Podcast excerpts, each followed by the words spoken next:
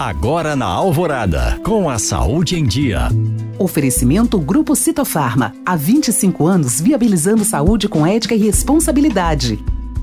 Aprovada a aplicação de dose de reforço de mais uma vacina, a Comirnaty da Pfizer em crianças e adolescentes. A Anvisa autorizou a alteração da posologia feita pela fabricante, ou seja, da indicação das doses em que se deve administrar a vacina para a Covid-19. A alteração solicitada pela Anvisa inclui na bula do produto a recomendação para aplicação de uma dose de reforço ao esquema vacinal em crianças a partir de 5 anos e em adolescentes. Para a aprovação, a agência avaliou dados clínicos enviados pela empresa e concluiu que os benefícios da alteração de posologia superam os riscos na aplicação da dose de reforço nessa faixa etária. Essa dose da vacina poderá ser aplicada pelo menos seis meses após a administração da segunda dose. A aplicação da terceira dose, a de reforço, já está autorizada para os maiores de 18 anos.